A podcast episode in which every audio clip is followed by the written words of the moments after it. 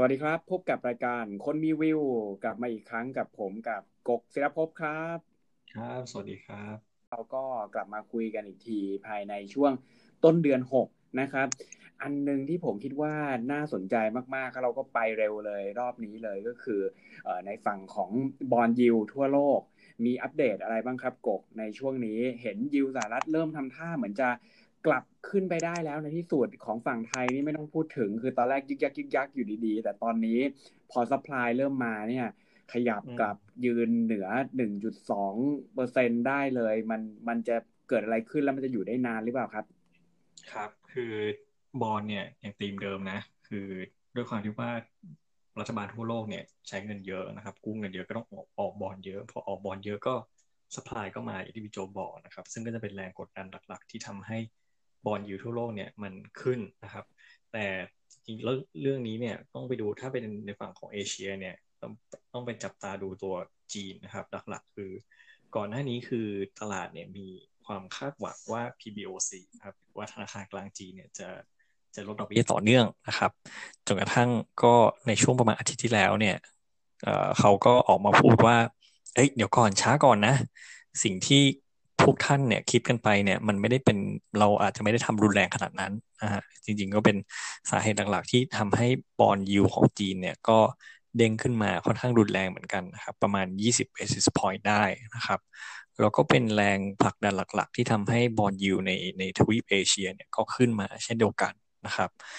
ส่วนบอลไทยบ้านเราเนี่ยคือ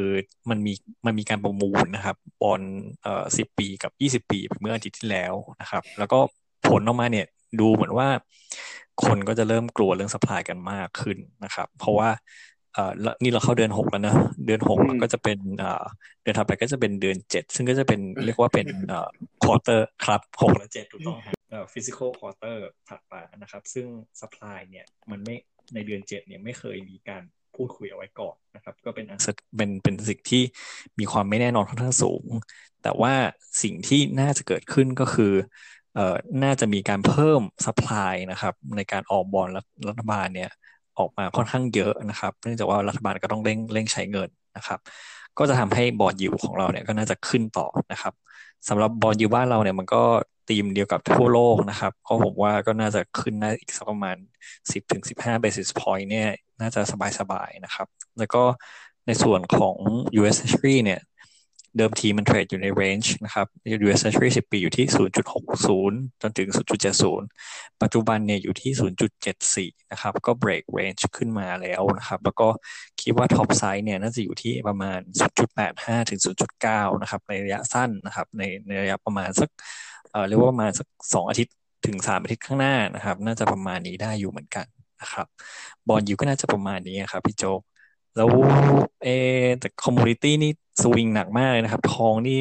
ทิ้งยับเลยฮะ เป็นไงบ้างครับ ทองนี่มันก็มีขึ้นนะ แล้วมันก็มีปรับตัวลงนะครับ คือวิวเราอย่างรอบที่แล้วเนี่ยก็ยังบอกเลยบอกว่า คือถ้าลงหลุดพันเจ็ดเนี่ยก็เดี๋ยวค่อยว่ากันแล้วก็กลับมาดูกันอีกทีนะครับ แต่ว่าผมรู้สึกว่ารอบนี้เนี่ยมันมี 2 เรื่องที่เราต้องตามดูกัน เรื่องแรกเลยก็คือ playbook เก่า ผมคิดว่าถ้าเกิดตลาดกลับมา positive กลับมา risk on คือตอนนี้หลายคนอาจจะสับสนว่าเอ๊ะเราเข้าสู่ช่วง bull market ใหม่หรือยัง หรือว่าจริง ๆ มันคือเป็นแค่ bear market rally แล้วก็จะปรับตัวลง รอบนี้เนี่ยมันเป็นการปรับตัวขึ้นในขณะที่คนส่วนใหญ่ไม่ค่อยซื้อ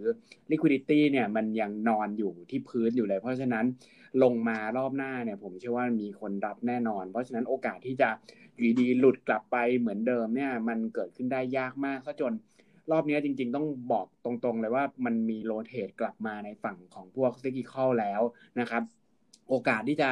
เป็นของปลอมแล้วก็ลงกลับไปเหมือนเดิมเนี่ยผมว่ายากมาก ซึ่งตรงนี้มันเป็นจุดอ่อนของทอง คือ พอเศรษฐกิจมันดูมีความเสี่ยงน้อยลงเนี่ย demand มันก็จะหายไปโดยปริยายอ่คิดดูง่าย ๆ ก็คือว่าเมื่อไหร่ก็ตามที่คนกล้าซื้อหุ้นเนี่ยก็ไม่จำเป็นที่จะต้องซื้อทองแล้ว อันนี้คือ downside ที่เราคิดว่าเออน่าจะเป็นปัญหาหลัก แต่อีกอันนึงเนี่ยที่ผมมองแล้วรู้สึกว่า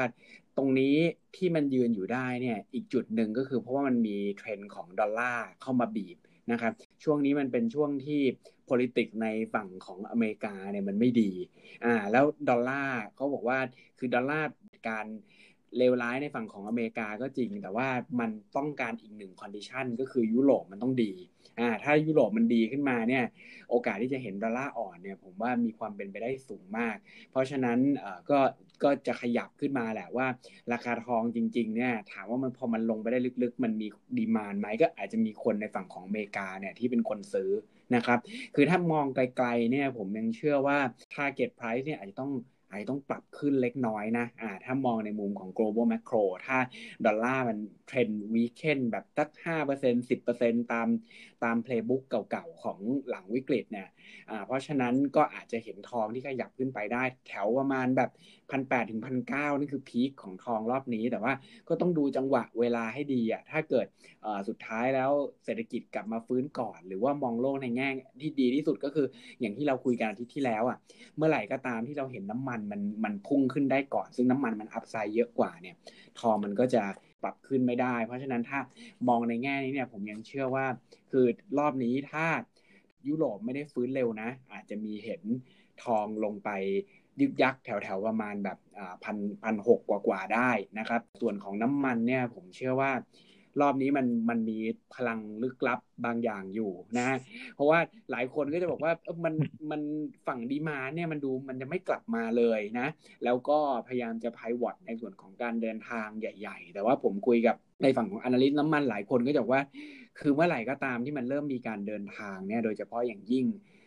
คนเริ่มขยับธรรมดาเอาแค่รถยนต์เนี่ยอย่างของเมืองไทยที่เห็นได้ชัดเจนนะติดเหมือนเดิมแล้วเรียบร้อยนะฮะอ่าตรงเนี้ยมันเป็นดีมานหลักที่ มีโอกาสที่จะดึงตัว price เนี่ยให้ขยับขึ้นไปได้ คราวนี้อันนึงที่ผมอยากถามเลยก็คือว่ามุมในฝั่งของดอลลาร์บาทเนี่ยคือมันก็ลงมาตามที่เราคาดไว้นะนี่ตกสามเอ็ดจุดห้าผมว่ามาถึงละ แต่กกมองว่าจากตรงนี้ไปเนี่ยลงต่อไปได้อีกหรือเปล่า เพราะว่าถ้ามองในมุมของอค่าเงินดอลลาร์เนี่ย ผมตอนนี้ playbook ที่เอามาใช้เนี่ยเรื่อง liquidity คือคิดง่าย ๆ เลยก็คือว่า เหมือนในช่วงประมาณปี 2000 หรือช่วงประมาณปี 2008 เนี่ย หลังจากที่เฟดให้พวก swap line กับพวก central bank อื่นๆ เนี่ยสักประมาณ 2 เดือนเนี่ย หลังจากนั้นมันจะไม่มี emergence ของการดึง liquidity ดอลลาร์แล้ว คราวนี้มันจะเริ่มไหลกลับแล้วก็คือดอลลาร์ก็มีโอกาสที่จะอ่อนค่าลงไป แล้วก็ถ้าพูดในมุมของเศรษฐกิจฟื้นตัว ก็มีโอกาสที่จะเห็นดอลลาร์เนี่ย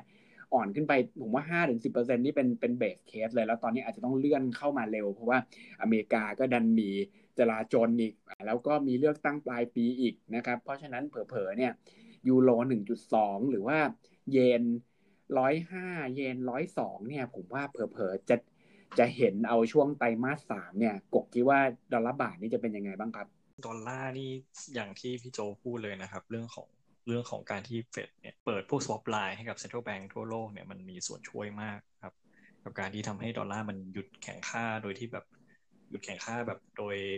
เขาเรียกว่าโดย extreme movement นะครับ ก็ดอลลาร์บาทของเราเนี่ยจริงแล้วมันโดน support มาด้วย 2 เรื่องนะครับ ก็อย่างที่บอกไปว่า dollar index มันก็ลงมานะครับหลุด range มาแล้วนะครับ แล้วก็ลงมาแตะที่ 31.5 ตามที่เราเดากันไว้นะครับ คาดการณ์กันไว้นะฮะ คือ price action ที่เห็นชัดเจนเนี่ยหลังจากที่ดอลลาร์บาทมันลงมาแตะ31.5 เนี่ย คือค่าเงินเอเชียในในในเพื่อนบ้านของเรานะครับ ก็ยังแข่งค่าต่อเนื่องนะครับ แต่ว่าดอลลาร์บาทบาทของเราเนี่ยเริ่มมีทิศทางที่อ่อนค่าขึ้นเมื่อเทียบกับในวีเจียนนะครับ ก็คิดว่าแนวตรงนี้นะครับ 31.4 ถึงจุด5นะครับ เป็นแนวรับที่สำคัญมาก ๆ นะครับ แล้วก็อาจจะมีอำนาจพิเศษบางอย่างอยู่แถวๆนี้ก็ได้นะครับ เป็นไปได้เหมือนกัน ผมคิดว่าจากตรงนี้ไปเนี่ยก็ในระยะสั้น ๆนะครับดอลลาร์บาทคงมีเอ่อมีแรงกดดันที่ทำให้มันหยุดลงนะครับ ก็คือบาทน่าจะน่าจะไม่ได้แข็งต่อเนื่องอย่างรวดเร็วเหมือนแต่ก่อนแล้วนะครับ ก็มีแนวโน้มที่ดอลลาร์บาทเองเนี่ยจะรีบาวขึ้นมาได้นะครับ 31.7 31.8เนี่ยก็ก็ยังพอได้อยู่นะครับ แต่ว่าพอเราเริ่มเปิดเศรษฐกิจนะครับแล้วก็เริ่มเริ่มมีโฟล์ทุกอย่างมันกลับมาเป็นปกติเนี่ยเอ่อ domestic demand เริ่มพิกอัพนะครับ ก็ยังคิดว่าดอลลาร์บาทเนี่ยยังเป็นขาลงอยู่นะครับ in general นะครับ แล้วก็แถวแถวประมาณสักเอ่อสามสิบเอ็ดบาทท่วนเนี่ย ก็ยังมีแนวโน้มที่เป็นไปได้เหมือนกันนะครับ ทั้งนี้ทั้งนั้นเนี่ยคือผมคิดว่าการลงรอบนี้มันคงไม่ได้เร็วแบบ ไม่ได้เร็วแล้วก็ต่อเนื่องเหมือนกับตอนที่มันลงมาจากสามสิบสามสิบสองจุดห้าลงมาสามสิบเอ็ดจุดห้านะครับ ก็คงช้าๆนะครับเหนื่อยๆไปเรื่อยๆนะครับดอลลาร์เองเนี่ย in general คือผมคิดว่ามันก็คงอ่อนได้ต่อเนื่องนะครับ ด้วยด้วยสายที่โจบอกมานะครับ เรื่องของการเลือกตั้งแล้วก็ความไม่แน่นอนของตัวเศรษฐกิจอเมริกาเองนะครับ ก็จะมีผลค่อนข้างมากนะครับ ประมาณนี้นะครับ